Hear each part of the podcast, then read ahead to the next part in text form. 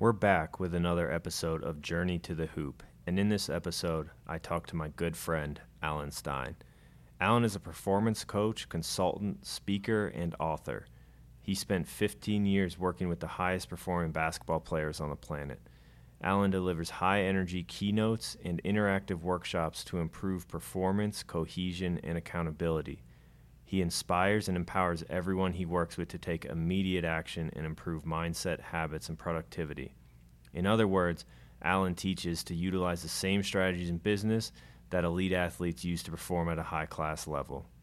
Unfortunately, we had some technical difficulties in this podcast, so the first 10 minutes or so of this recording weren't actually recorded, but there was no way we could scrap this because Alan just dropped too many gems.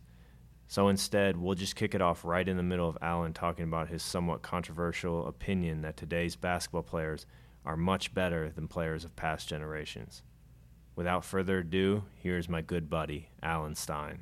It's, yeah, it's, it's apples and oranges from when I was at that age. And I know a lot of old timers, and I'm not an old timer by any means, but most people tend to think that their generation was the best, that their generation was the toughest and the most talented. And I hear old people all the time saying, you know, players today, they're not near as fundamentally sound. That is, that's absolute BS. Today's players, they're bigger, they're faster, they're stronger, they're more talented, they're quicker, they're, they're more fundamentally sound. They're better in every area of the game. Um, it's and that's just natural evolution. I mean, that's just the way that it goes. And 20 years from now, um, you know, we'll be saying the same thing. 20 years from now, all the talking heads on ESPN will will be talking about the latest player, and is he better than LeBron was? You know, it's it's we're not going to see this stop, and, and I think that's great. I love to see the game grow and expand and, and have a positive impact on so many more lives. Yeah, yeah, yeah. No, that's interesting, and and, and I, you know, I think there's varying opinions on that, but I, I also do think that the players are are, are just better today than they were in, in I mean I guess my generation even or, or my, my my father's generation. I, a, a lot of people you know that that's a sensitive subject for a lot of people but yeah I just I mean the skill level and the from the shooting to the the strength the athleticism I mean it's it, it's it's off the charts today and I think it'll only keep getting better. I agree with you there. What um so in in, in high school um you know when when did you when did you first think about or or, or, decide or realize hey I, I, want to play in college and, and maybe I can play in college maybe I'm good enough and and I'm going to work towards that goal you know do you remember what grade you were?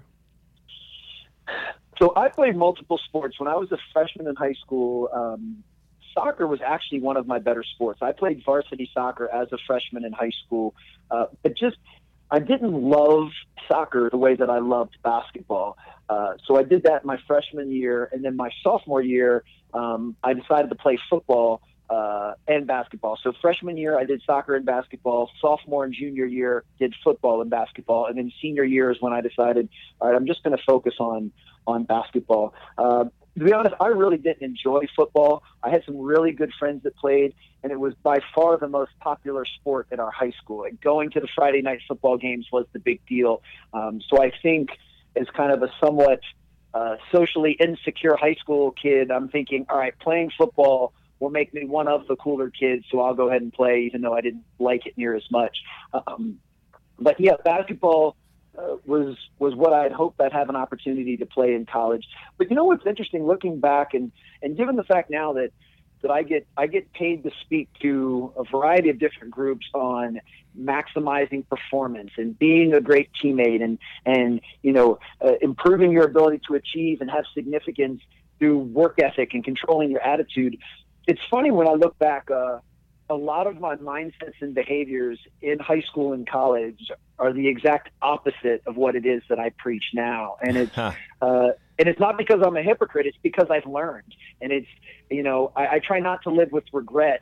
But boy, if if I would have been able to put into practice what I know now at 42, back when I was 16, I mean, it's not like I, I would have been an NBA player or anything, but I would have been a better player all the way around. Yeah. You know, my my attitude in high school, I always did just enough.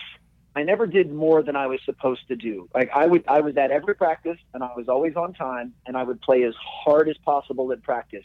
But I didn't do any work outside of that. I never came in early. I never stayed late. And in my mind, I was doing what I was supposed to do. That's what was required. And and you know now I realize that doing what's required is not enough. That if you want to be great in anything, you have to go well past what's required. You have to do extra. Um, and, you know, I, I think most people listening to this hopefully can say, well, yes, I knew what I knew back then, what I know now, I'd be better. Because uh, if not, that means you haven't learned anything. So I'm not alone in that mindset. But yeah, I I didn't put in the extra work. Mm-hmm. Um, and and and that's what's kind of funny to me now was even though I didn't put in the extra work, I was still good enough to be the best player at my high school. I was still good enough to go to Elon, and that was always the justification in my mind. But part of me always wonders, man, if I would have put in the extra work, and if I would have done the stuff that I talk about now, and that I've seen players like Steph Curry or KD do, if I would have put in that type of of commitment and effort, you know, maybe I could have played at a level higher than Elon. Right. Maybe you know, you just never know. But um, you know that that part's interesting. And then once I got to Elon, so Elon was Division two when I went there, and they actually changed to Division one while I was while I was a student there. Um, and you know, it's fascinating because I played a pretty decent amount as a freshman at Elon, and then as you know, in college athletics, I mean, they're always trying to recruit. I mean, you're trying to recruit better players than you currently have. Right. I mean, that's that's the goal of every college program, and and Elon did a good job of that because the group that came in the following year I mean, the guys they brought in were better than I was, and I wasn't willing to admit that. And you know, I didn't do the work required to earn playing time my sophomore year. So of course, my minutes started to diminish. And instead of taking that on as a challenge and saying, "No, what? I'm going to go in early. I'm going to stay late. I'm going to do everything I can to earn my time back."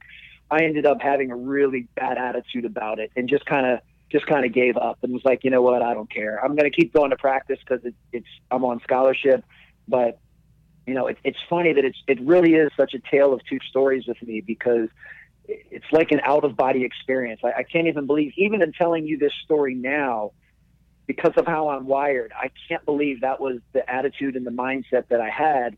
Uh, but like anything, I try to have a positive spin on that. And what it's allowed me to do in coaching is it gives me greater empathy. You know, when I'm when I'm dealing with a player, you know, that's not getting the playing time they feel they deserve, I can now have some empathy and look at it from both sides and go, okay, well, you're not playing as much as you'd like. You have a choice to make. You can pout about it, whine about it, and cry about it, which is what I chose to do when I was your age.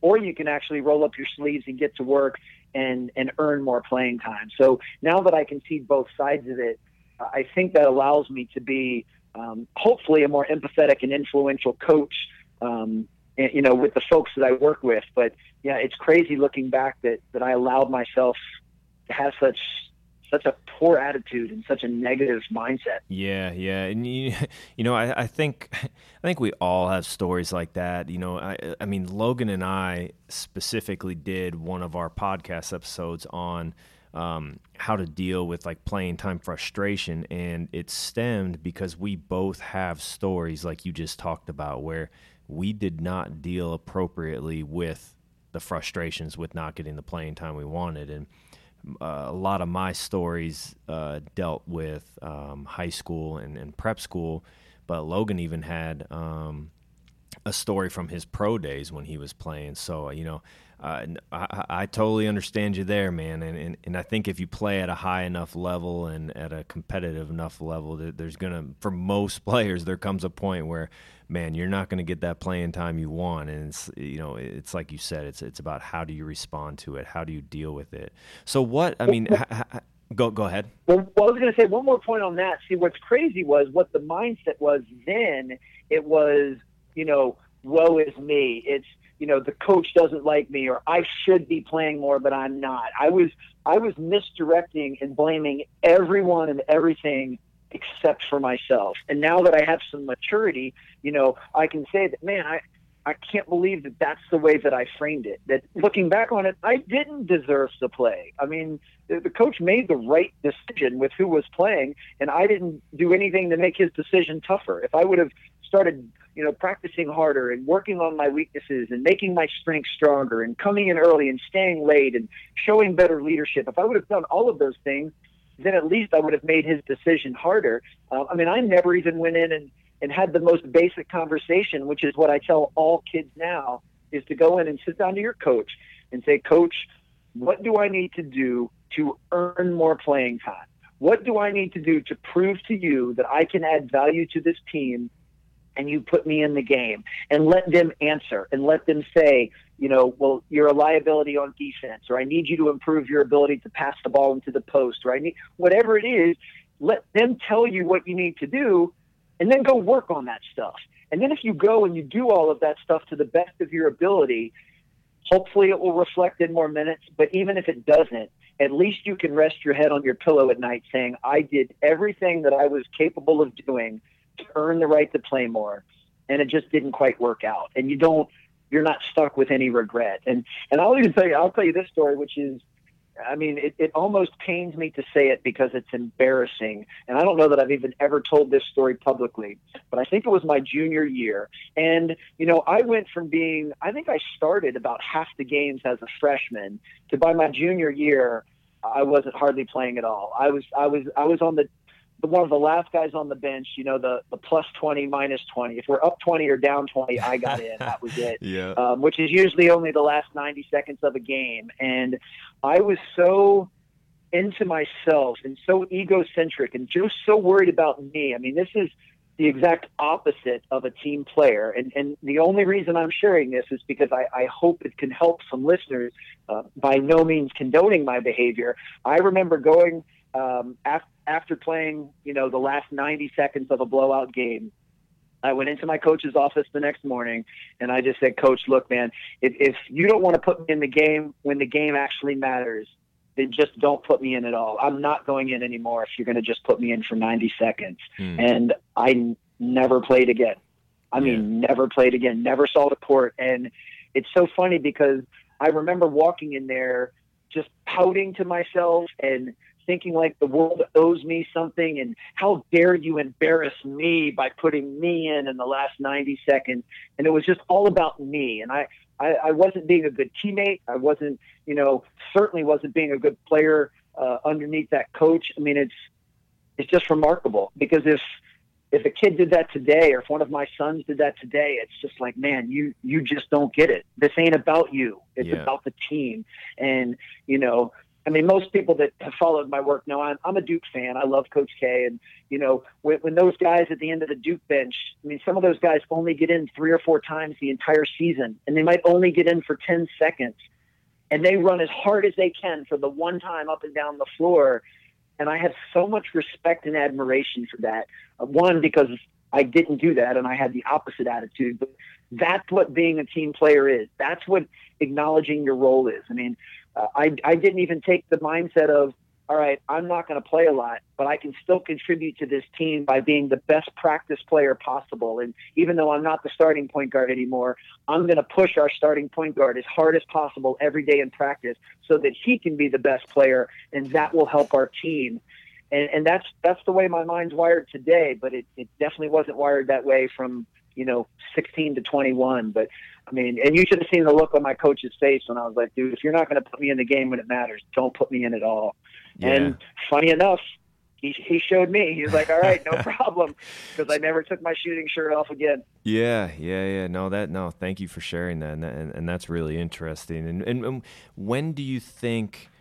You know the light bulb went off for you so to speak on that like hey i, I did not handle that situation correctly. I, I should have done it you know the the total opposite way or whatever you know. Do, do, do, you remember like a specific moment or kind of a period in your life where you look back and you're like man that was that was not the right way to do it you know it wasn't necessarily a specific moment. It was gradual. I i, I do believe that most people in their teens and even early 20s skew towards being you know, me focused. It's all about me. The Oh, world absolutely. owes me. It's it's this world of entitlement. So part of it, I just think, came with age. And the older I got, and the more I realized, hey pal, this world doesn't revolve around you. You're just a little piece of it. Start looking about how you can add value to other people and make other people's lives better, and stop worrying about yourself. So part of it was that. But the real turning point was, uh, I think it was 2003 was the first year um, that I started working at Montrose Christian uh, for Coach Stu Vetter, um, which was an elite level program. I mean, that's where Kevin Durant graduated, uh, Justin Anderson, Greivis Vasquez, Terrence Ross. And we had a lot of NBA players come out of there. And that was a really elite, elite level high school program. And he was a huge Dean Smith disciple. So Coach Vetter ran the Montrose program almost identical to how Dean Smith ran UNC's basketball program, all the way down to the four corners. I mean, everything. Every year he would go down and watch Dean Smith's teams practice for, you know, I mean, his practice plans, everything was identical. So uh, being a part of that program as the performance coach kind of gave me a little bit of insight of what it would have been like to play at Carolina for Dean Smith and how everything was centered around team and thank the passer by pointing to them. And and nothing was about you. It was always about us. And we don't care who scores. We just care that we score. And and these are elite level kids. I mean every kid at Montrose for the most part went on to play mid-major or major division 1 basketball. I mean they were really talented. So I think being a part of that program really started to open my eyes of what it meant to to be a part of something bigger than yourself. Because you know, here I am um, as a performance coach, and I'm looking at the 12th man at Montrose, who is basically what I was at Elon, and yet the 12th man at Montrose ends up getting a full Division One scholarship to play basketball. so even though he wasn't the man. He was playing against such good talent every day that he still was a, an incredible basketball player. And then, of course, my six years at DeMatha just cemented that fact of of what it means to be a great teammate and that it ain't about you and that if you only get 30 seconds on the court you play that 30 seconds to the best of your ability. And maybe that 30 seconds will turn to 60 seconds next time. And that 60 seconds might turn into 3 minutes. And then if you do well in 3 minutes who knows? Maybe you'll be put in in the first half. And I got to see you know a, a masterful job by coach Mike Jones and put all of these things into practice. So I think it was this this natural evolution of me just slowly maturing with age and being a part of two really, really well run high school basketball programs that did things the right way, that it, it just totally just snapped me back to reality and started to look back on those days. And but but what I've what I'm proud of the fact is I, I, I certainly don't say these things proudly. I mean I say them almost with a, a tone of embarrassment, but I'm thankful that I I went through that because now it does. It gives me a much wider perspective because I know what it's like to be a starter and be the leading scorer on a team. I also know what it's like to be the very last guy that never takes off the shooting shirt and somewhat of everything in between. So I, I think I have a a decent ability to relate to just about any player now and what they're going through and be able to explain to them that, you know, hey, I know you're not playing as much as you'd like. Here's what I did when I was your age and boy, that was the wrong approach. Here's what I'd, I'd hope to see you do, and maybe you'll fare better. So it's been kind of a blessing in disguise. Uh, so I try not to live in the regret. I try and be thankful for for all of the experiences I've had, the good, the bad, and the ugly, because now they shape you know my my principles and my philosophies today. Yeah, absolutely. We um, yeah we talk a lot. You know, especially myself. I talk a lot more about my mistakes that I made as a player or person back, especially back when I was younger, to our players about, hey, don't be like me in this respect. Like, like this is how you should handle it. Um, you know, this is a much better way, and and just uh, relating, yeah, you know, some of your bad decisions or failures or what, however you want to see it. But but now you can at least look back and and and and, and try to try to help players not make, make those same choices or mistakes that that you made. So so that's always a positive thing. So how you you were at Montrose for what a couple years, and then I was at Montrose for seven years. I was oh, there seven from uh, years. Wow. Yeah, I was there 2003 to 2010, and then uh, left and was at DeMatha from 2010 to 2016, and Oh, then wow. end of 2016 is kind of when I made this decision to try and take everything that I've learned through basketball and apply those to some other settings and some other groups. But yeah, that was that was 13 years of you know being a part of two really well run programs, and it was really neat. You know, for me, uh, Coach Vetter, you know, at the time when I was at Montrose, was in his early to mid 50s, so he was old enough that he could have been my father. So there, you know, you're talking about a guy that had coached high school basketball as long as I had been breathing, uh, and that was an interesting dynamic working for and learning from a coach that was that much older. And then I go over to DeMatha, and Mike Jones, I think, is only two years older than I am. So then I go and work for and learn from a guy that's basically a peer. I mean, we could have been brothers. And it was just neat to see how many similarities there were between the two programs of what it takes to be really successful, yet how both of them had very different leadership styles, different different philosophies and principles, and yet both were incredibly successful. I mean, both at the time, not worrying about outcomes, but I mean, both are perennial top 20 programs in the country, mm-hmm. and yet they were led and run in some ways very similar and in some ways very different. And to me, that was one of the reasons that I, I wanted to make a leap over to DeMatha was to broaden myself and to learn from a different coach and to learn a different program and and start to see all right what things make these programs the same and what things are they different and that also started to help me be able to form my own convictions my own coaching and life philosophy so you know i'm very thankful that in those 13 years you know i got to work with some amazing players but got to learn from two just really, really, really good coaches. Yeah, so, so, so you got to work with and coach a lot of really good players at those schools, and then um, obviously worked with two first class coaches. But then you also um, were able you uh, you started working or, or coaching on, on kind of I, I, don't know what the the proper term for it is, but kind of like that Nike camp circuit when, when they were really popular um, a few years back with all the NBA guys, all, all the top NBA guys having their camps and things like that. Um, you know, how, how did that happen, and, and, what was that experience like?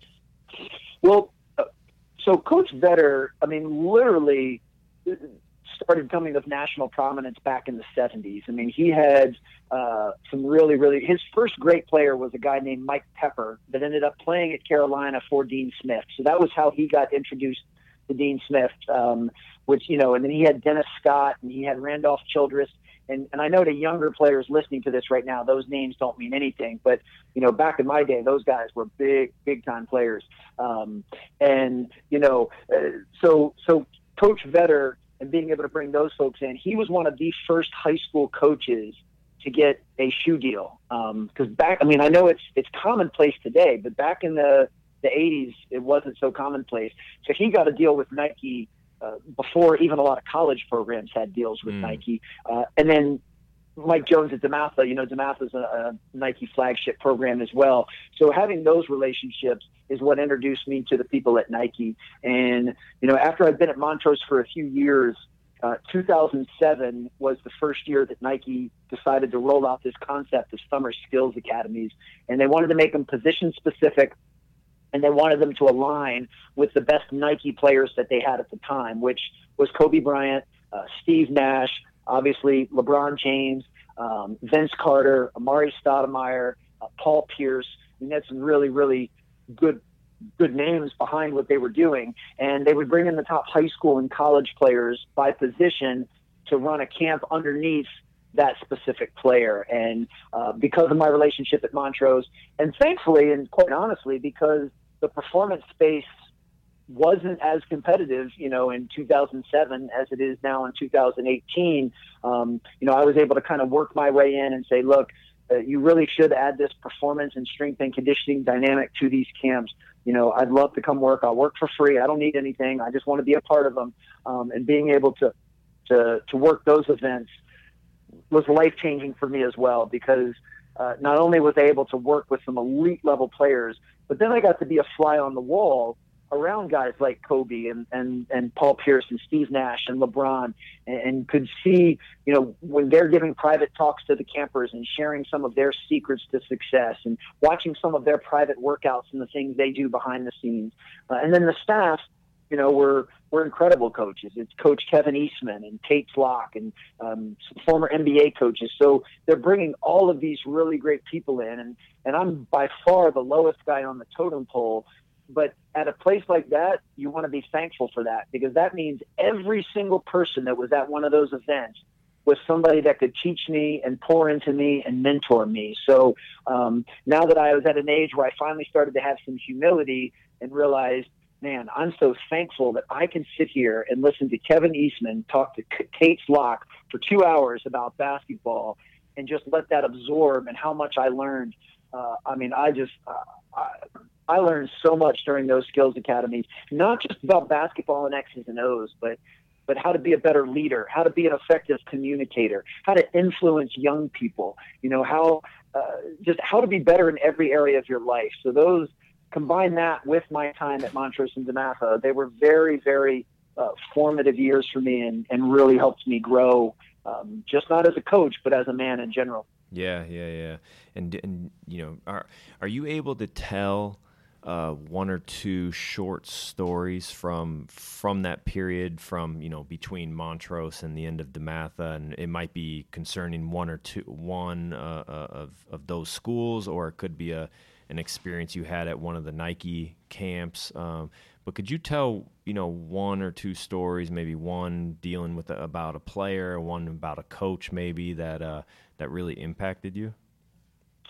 Yeah, absolutely. I'll, I'll say you know, I've told the you know the story about watching Kobe work out. There's been a few stories that I've I've told a lot, and uh, if anyone were to Google my name or go onto YouTube, you can probably find those stories very easily. So what I, I'd like to do, there's two stories that I'd like to tell your audience that I haven't told very many times publicly. Yeah. Um, hopefully to be of, of better value.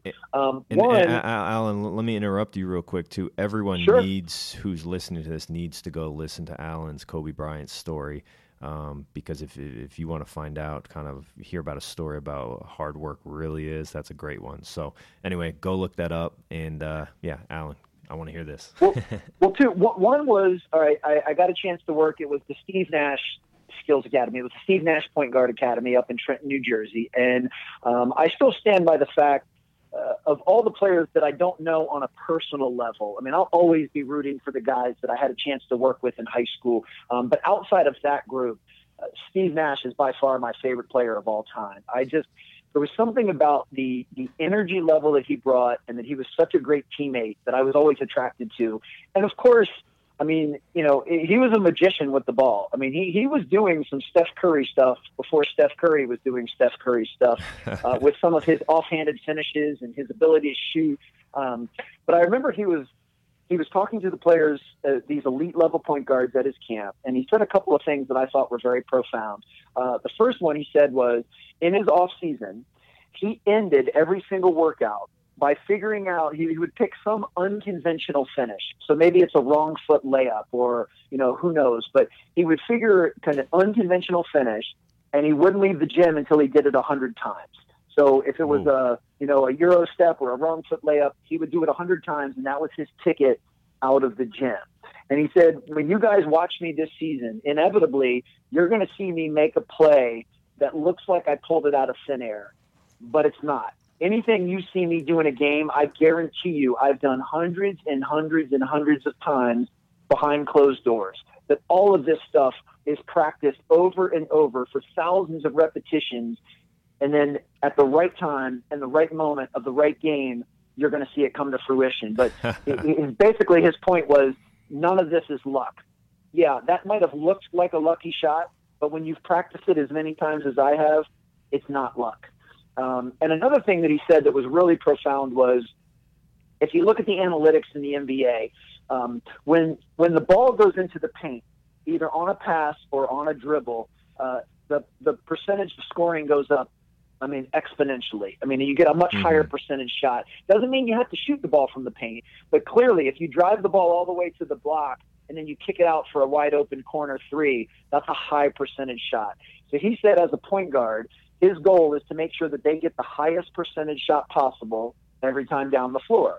Well, if statistically you get a higher percentage shot when the ball touches the paint, he said my number one job was to make sure that the ball touched the paint every possession, either on my drive or on a pass.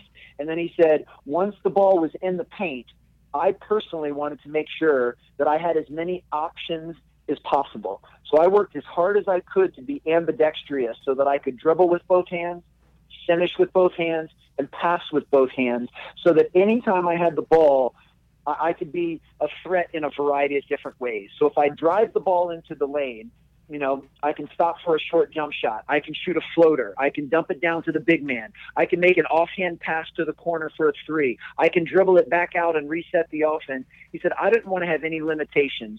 So the number one goal was get the ball in the paint. Number two goal is to have as many options as possible. And, and there was just something about the way that, that he broke that down step by step and understood his role was to get the highest percentage shot possible but in order to do that, the ball had to touch the paint. I just I love the way he had a very cerebral approach to that, and he makes it sound so common sense. Yet think how many point guards don't do that. Yeah, yeah. No, I man, he's one of my all-time favorites, and and, and I just love. I, I you know the other thing about him, and um, you know this goes into kind of what you talked about about his his just different way of thinking about things, but even just non basketball stuff. I, I, I, just love watching videos on him or listening to interviews with him and just listening to him him talk. He, he just seems like a very kind of free thinker. Oh, for sure. I remember one time, and I remember this specifically. It was a playoff game. He was with the Suns, and you know how, uh, at least back then. I mean, not back then. I mean, it's five, six, seven, eight, ten years ago. but they would right right after halftime, they would often pull the star player off and do a little quick interview before they went into halftime. And I remember there was a time where I mean he played the entire first half. He is running end line to end line as fast as possible. Buzzer goes off, and they grab him to ask him a question and I don't even think his heart rate was elevated. He wasn't even breathing heavy.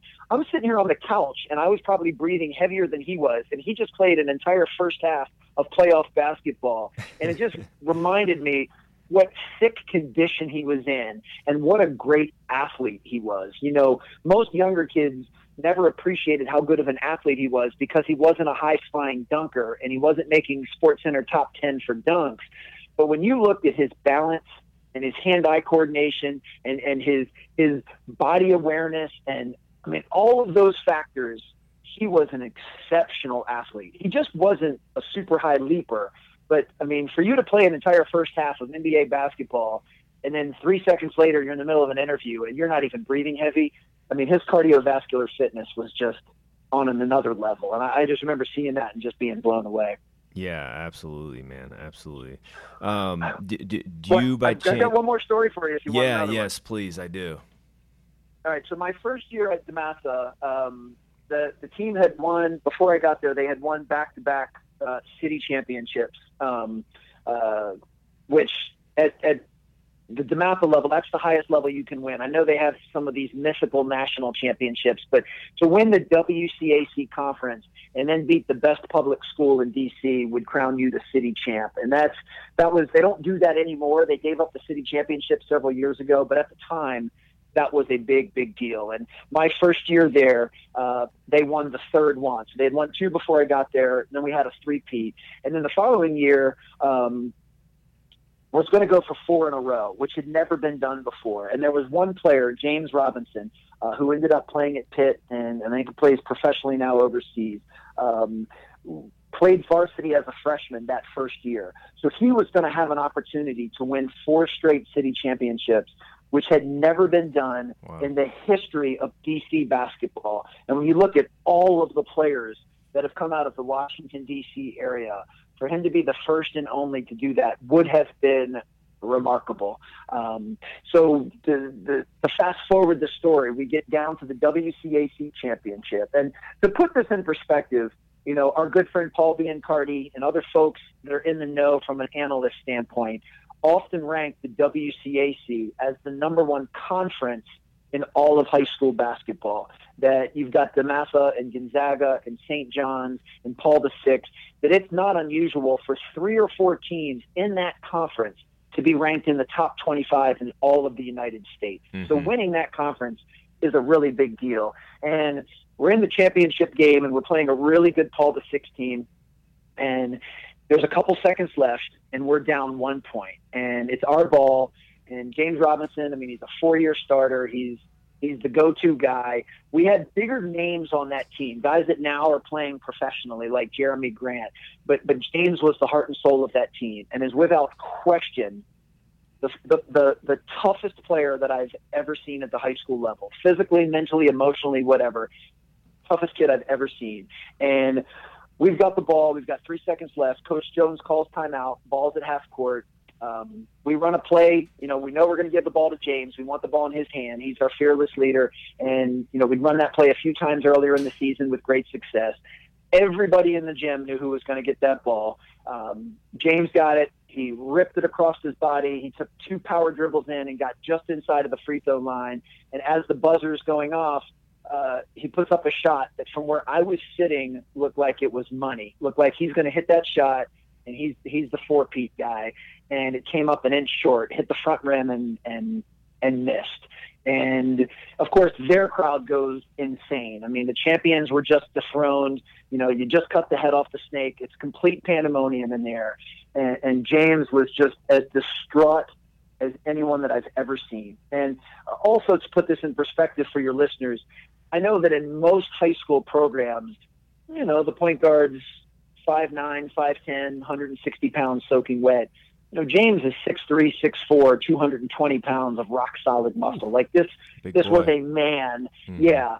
And I mean, he was reduced to tears. He was, I've never seen, outside of being at a funeral, I've never seen another human being as inconsolable as he was. And the amazing part was, it had nothing to do with himself. The whole time he's there crying, he's feeling like he let his teammates down. He's feeling like he let Coach Jones down and the staff. He's feeling like he let DeMatha down. I mean, every it had nothing to do with him. It had everything to do with he felt he had a chance to do something special for that school and that program and his teammates and his coaches, and he missed. And, you know, I remember to this day sitting there with him and his parents, who were amazing people. I mean, he just sat in that gym until the entire place cleared out. I mean, there was nobody there but building service people just crying. And, and I don't say that in any way to diminish him. I told you this is the toughest kid that I've ever seen.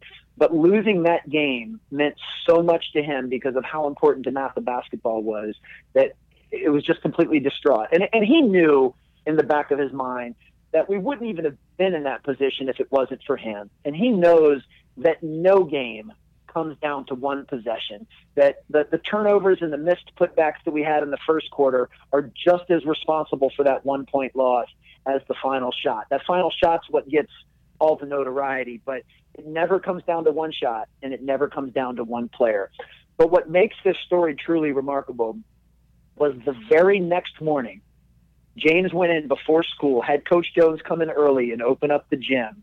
And he went in and he made, he went in and mimicked that shot and made it a hundred times before school. He went in and made the mm. shot that he just missed because he said, and these were his words, he's like, I can't, you know, I can't replay that shot, but I'm not going to let this define me for the rest of my life. Like I missed, it sucks, but I'm gonna. This is how I'm going to get closure. I'm going to make it a hundred times.